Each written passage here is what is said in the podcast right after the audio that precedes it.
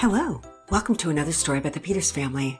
The name of this week's story is Penelope Peters Pesters to Be Apart. As always, we've included a line from a hymn or a hymn title within the story. If you recognize it, send your answer to whimsywinds@gmail.com. If yours is the first correct answer we receive, we will send you a prize. Our hymn from 2 weeks ago from the story Mama Peters' Persnickety Easter Preparations was He Arose. And because it was Easter and we didn't have a winner last week, we've decided to have co-winners this week. The co-winners were Nolly of Concord, California, and Ryder of Pleasant Hill, California. Great job, you guys!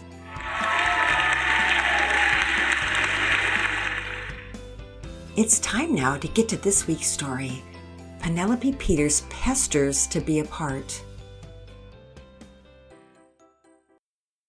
It was the week after spring break, and Mama Peters felt as though she was functioning on an ever-depleting energy supply. Easter was the most glorious annual celebration, but having company and extra cooking and baking had taken its toll. The daily memory work of facts, data, and scripture, although rewarding, was tiring. As she sat with her 4 kids, she silently prayed that God would give her a fresh bestowment of strength and vigor to make even the rote interesting. So as she recited the math and science facts, she decided to do it in a high-pitched voice, one that might sound as though she had sucked on helium.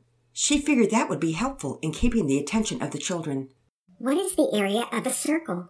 The area of a circle is pi r squared, or pi times radius squared. Pearson and Penelope found Mama Peters quite entertaining, and the silliness helped to lighten the mood and energize Mama Peters.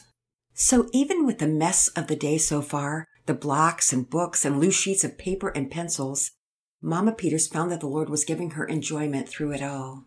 And Proverbs 14:4, her go-to verse, popped into her head. Where there are no oxen, the manger is clean. In a flash, Mama Peters pictured the quiet, clean house and knew that the gift of the oxen was something to be cherished. It's not always easy to cherish the source of the mess in every moment, but knowing that the moments are fleeting and that time marches on, Mama Peters breathed a prayer of praise for that special moment and all the moments that the Lord had given with her children. So what if the house was messy for the time being? Now remember, you have to say all of your memory work, hymn, and your Bible verses tomorrow on your own. Anyone remember the Bible verse and want to recite it for us? Pearson, Penelope, and even the twins all shouted, I do! Okay, Mama Peters replied. How about you say it in unison? Together, though not perfectly in concert, they all recited Mark 8:34 through 37. And calling the crowd to him with his disciples, he said to them, If anyone would come after me, let him deny himself and take up his cross and follow me. For whoever would save his life will lose it, but whoever loses his life for my sake and the gospel's will save it. For what does it profit a man to gain the whole world and forfeit his soul? For what can a man give in return for his soul? Mama Peters was thrilled that they said it word perfect. Praise the Lord! I am so thankful. This is week 4 on this passage, and I'm so pleased that you know it, even the twinsies. Now let's close it out by singing All the Way My Savior Leads Me before we pray and move on with our schoolwork. All 5 of them gustily sang out, All the way my Savior leads me. What have I to ask beside?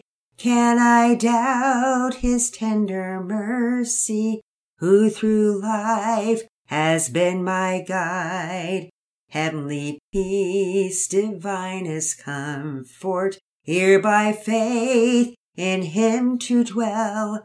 For I know whate'er befall me, Jesus doeth all things well.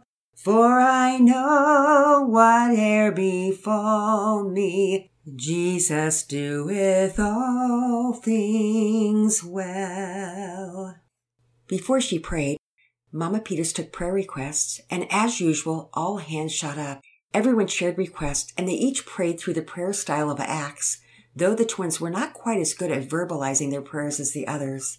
Once morning family worship was over, Mama Peters began working with the twins on their sounds. Pearson and Penelope worked hard to complete their copywork. Mama Peters wanted them to learn to write in cursive, though they were some of the only children they knew that still were learning to write cursive, except for Todd Hicks. He was also learning cursive, but that was because Mrs. Hicks basically followed Mama Peters' lead in homeschooling.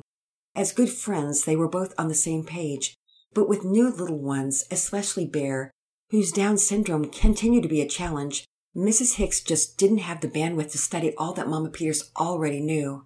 And since Mama Peters had homeschooled Todd in the first year she'd homeschooled Pearson and Penelope, it was a no-brainer for Mrs. Hicks to continue down the path that had already been laid.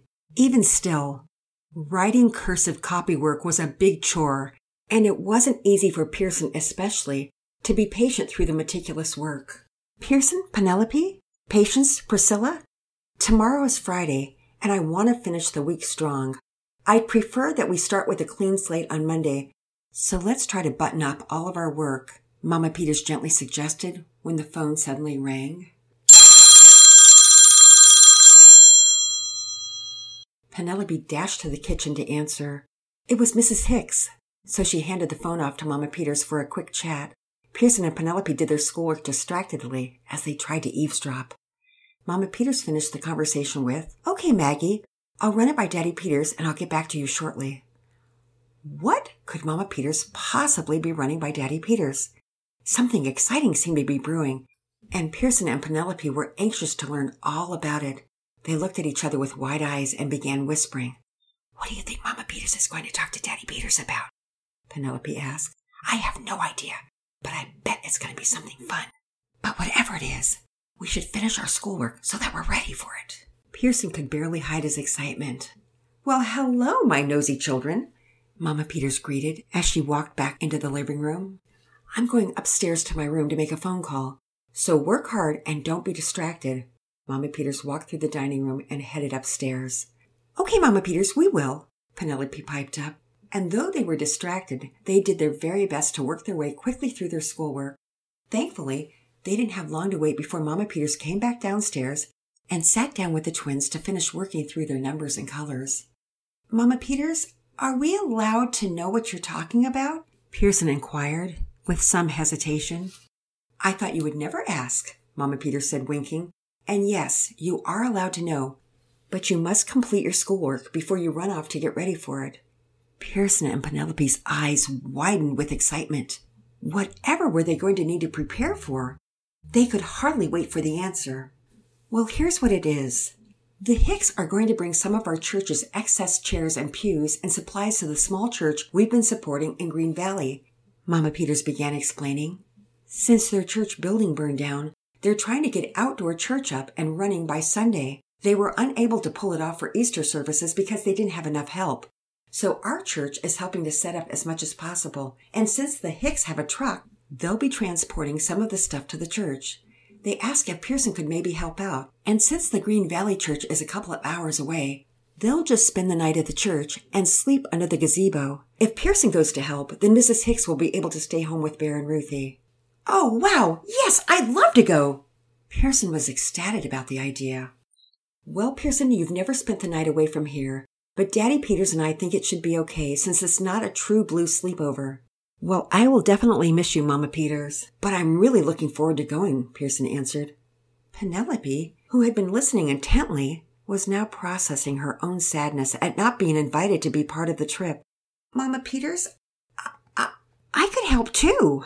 "Well, Nellie, I knew you could and would be a huge help, but the truck only has 3 seats, and I think it's more of a man's work," Mama Peters answered softly.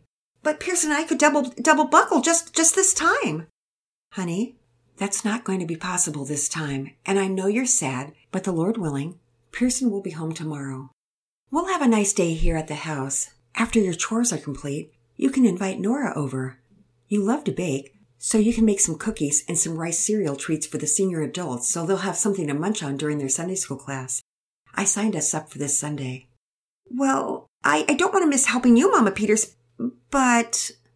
Penelope stopped short, knowing that she needed to be willing to accept Mama Peters' answer. But part of her hoped, just a small, teensy tiny part, that just maybe she would still have a chance to be invited too. So when Pearson went upstairs to get his things packed in a bag, Penelope followed and went into her room.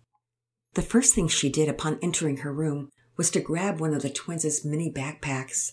She certainly wouldn't need a full-size backpack for an overnight trip, but she did include an extra pair of underwear, socks, and a change of clothes. She also packed her Bible and prayer journal and stuffed the bag under her bed, just in case the Hicks said something like, "Penelope, wouldn't you like to come along too?" She could race upstairs and grab her bag, but so that she appeared extra ready, she changed out of her slippers and donned a pair of tennis shoes. She checked the mirror and tightened her ponytail. She wanted to appear fit enough to help move furniture and the like. Upon checking the mirror, she left her room and walked back downstairs to her schooling. Mama Peters was still on the phone with Mrs. Hicks making final arrangements. No matter what, Penelope had a little extra pep in her step as she anticipated going on the overnight trip. Pearson came downstairs a moment later and made a beeline for his math problems. Within 5 minutes or so, he had finished up all of his math work. "Oh boy, I can't wait to get started on our trip. I don't blame you. It seems super fun. I sure wish I could go." Penelope's hints were all too obvious. "But Mama Peters said they don't have room, Nellie.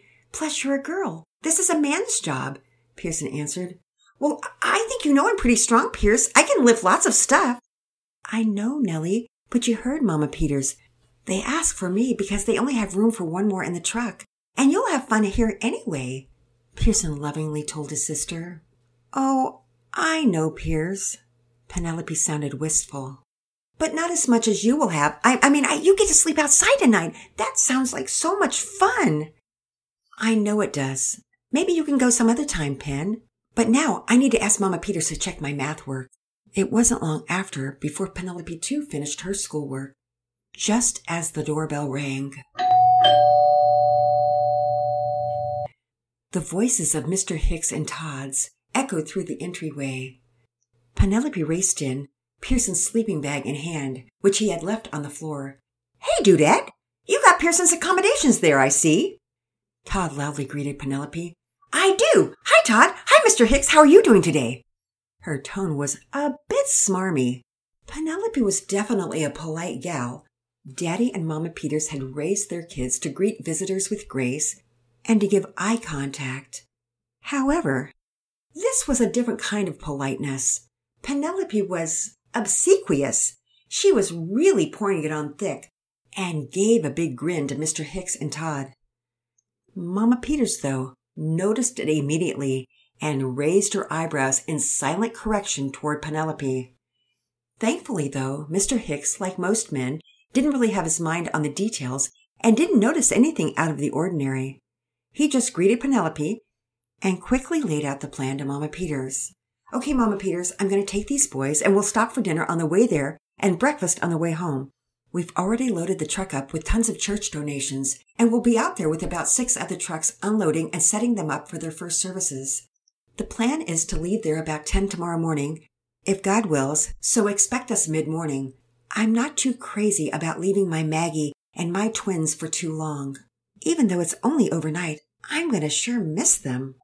Mr. Hicks sounded a bit sad about leaving his wife and twins. "Oh, I totally understand, Mr. Hicks. We're bummed that there's not time for Pearson to say goodbye to Daddy Peters." Mama Peters sounded a bit doleful herself. "Oh, hey, I'll tell you what, Mama Peters. I'll have Pearson call Daddy Peters from the road. It was so last minute, so I apologize," Mr. Hicks answered. "Well, that sounds great. Thanks, Mr. Hicks." And with that, Mama Peters gave Pearson a big embrace, and then Pearson squeezed the twins and Penelope, and then hugged Mama Peters again.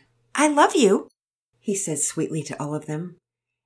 Though he was looking forward to the trip, Pearson was also a homebody, so he was sad, even just to leave for less than 24 hours. He felt tears well up in his eyes, but he was able to fight them back. Penelope swiftly grabbed Pearson's sleeping bag from the floor, then blurted out, "Hey, Piers, I'll carry your sleeping bag to the truck. I'm very strong." Penelope tried to draw attention to her able body. "Well, thanks, Nell, but a sleeping bag weighs less than one of the twins," Pearson said, laughing. Penelope was sure to skip out in front of Mr. Hicks so he could witness how effortlessly she hoisted the bag onto the back of the truck. And then, as Pearson, Todd, and Mr. Hicks climbed into the front, Penelope offered up one last loud clue. Wow! That front bench looks huge! I bet another kid like my size could squeeze right in there and share the seat with Pearson. Mama Peters swerved around to Penelope. Her jaw nearly hit the ground. But this time, Mr. Hicks didn't miss the trick. Oh, Penelope, it sure would be great if you could come along. And that might actually work. Let's see here. Mr. Hicks opened the door to his truck and began walking around to the driver's seat to Penelope's joy. Her scheme was working, but it was not to be. Mama Peters wasted no time in interjecting. It's okay, Mr. Hicks. It's good for Penelope to stay home this time. We've got plenty to do, and Nora can probably come over tomorrow. And besides, a boys' trip is perfectly appropriate. You sure, Mama Pete? Nellie's always good for a laugh, Todd encouraged. Well, that's because you need someone to laugh at your cheesy jokes, Todd, old boy. Pearson chuckled. No, really. Thanks, everyone, Mama Peters insisted. Penelope, the twins, and Nora and I will have a great time together. We'll have a girls' day. Daddy Peters will be here, too, but I know he's planning on doing a lot of yard work tomorrow. Penelope's plan was foiled. Her heart dropped. She glanced at Mama Peters, who returned the glance, although it seemed like a stare more than a glance. Penelope knew she had gone too far and that she was in hot water with Mama Peters. Bye, everyone. We'll be praying for your safety, Mama Peters shouted as the truck backed out of the driveway. Bye, Mama Peters. Bye, Nellie.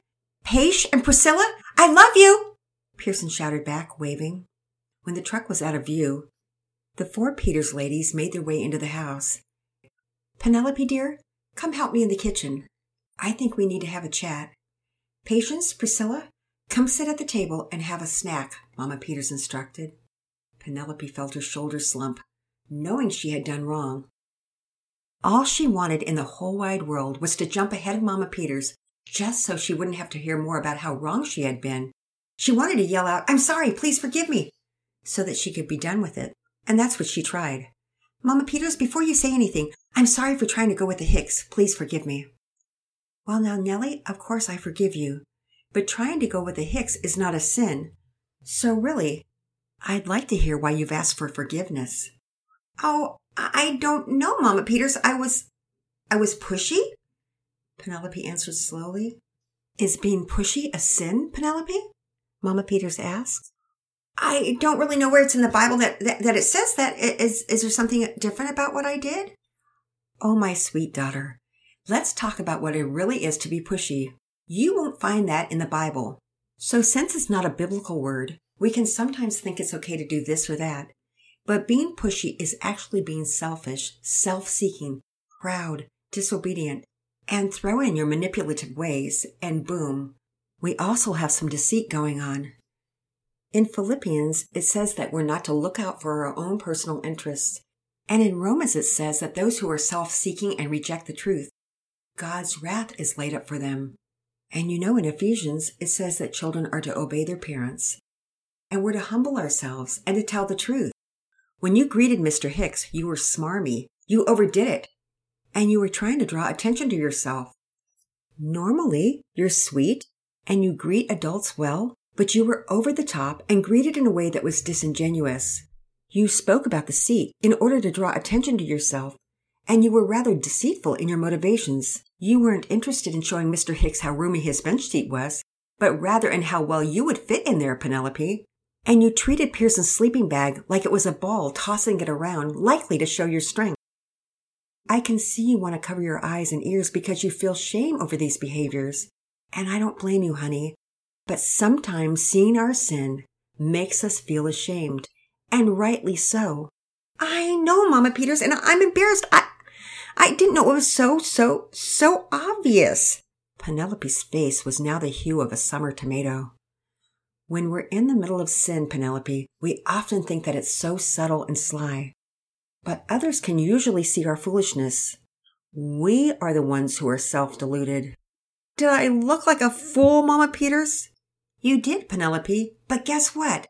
We all look like fools at times, and it's better to own it outright and acknowledge your foolishness to God and confess your sin, and God will be faithful to forgive." Mama Peters hugged Penelope and prayed with her. Penelope was able to confess her sin properly and recover as much as she could from her silliness of the afternoon. Though she never wanted to think about it again, Mama Peters encouraged her to be humble about her sin so that she could share with others who might be reticent to confess their own sin. And soon, with music playing and a sheet of the cookie dough she'd made in the oven, Penelope was having her own fun, thankful to spend extra time with just the gals. This is Grandmom's Corner. Boy, could I relate to what Penelope did in calling attention to herself and having a wrong heart motive. Growing up and beginning in about the 3rd grade, I attended Christian camp every summer. I loved going every year. Each summer I heard God's word faithfully taught. I played games, I swam. There were competitions, we canoed, sang, and met new people. Every year it was hard to say goodbye to the new friends I'd met, but we would promise to write each other and keep up that way. It was different in those days. There were no computers or social media or email. In some ways, the simpler times weren't so complicated, but I digress. Anyway, the correspondence didn't last long because life got way too busy to keep up with people who you'd met at camp. Except I did keep up for a while with a friend who was slightly older than me. We both played the piano, so we had some things in common. We would write letters back and forth, and when it got close to my birthday in August, I oh so casually dropped a hint that my birthday was coming. I did it in a nonchalant way, but I'm ashamed to say that I was angling for a gift. As I said, my friend was a little older than me, so she had a job and a driver's license so she could go and buy me a gift. Well, sure enough, my scheme worked, and a pretty box of writing paper came my way with a birthday card. I wrote my friend a thank you note and feigned ignorance. I wrote something like, "Thank you so much for the gift. I love it. But you shouldn't have sent anything. I wouldn't have even told you that it was my birthday if I thought you were going to send me a gift." What a big fat lie. The reason I told her, and that I acted all casual about it, is that I wanted a gift. I was, like Penelope was in the story, insincere, manipulative, phony, and it led me to lie to my friend. Even now, as I recount the story, I'm chagrined. But I've confessed my sin to God, and as the Bible says to do, I forget it and I press on. Like Penelope was able to fool Mr. Hicks, I was able to fool my friend. But Proverbs 16:2 issues a stern warning. All the ways of a man are clean in his own sight, but the Lord weighs the motives. So even though I fooled my friend, not for one moment did I fool God. The Lord willing, we'll be back next week with another story about the Peters family. Bye for now.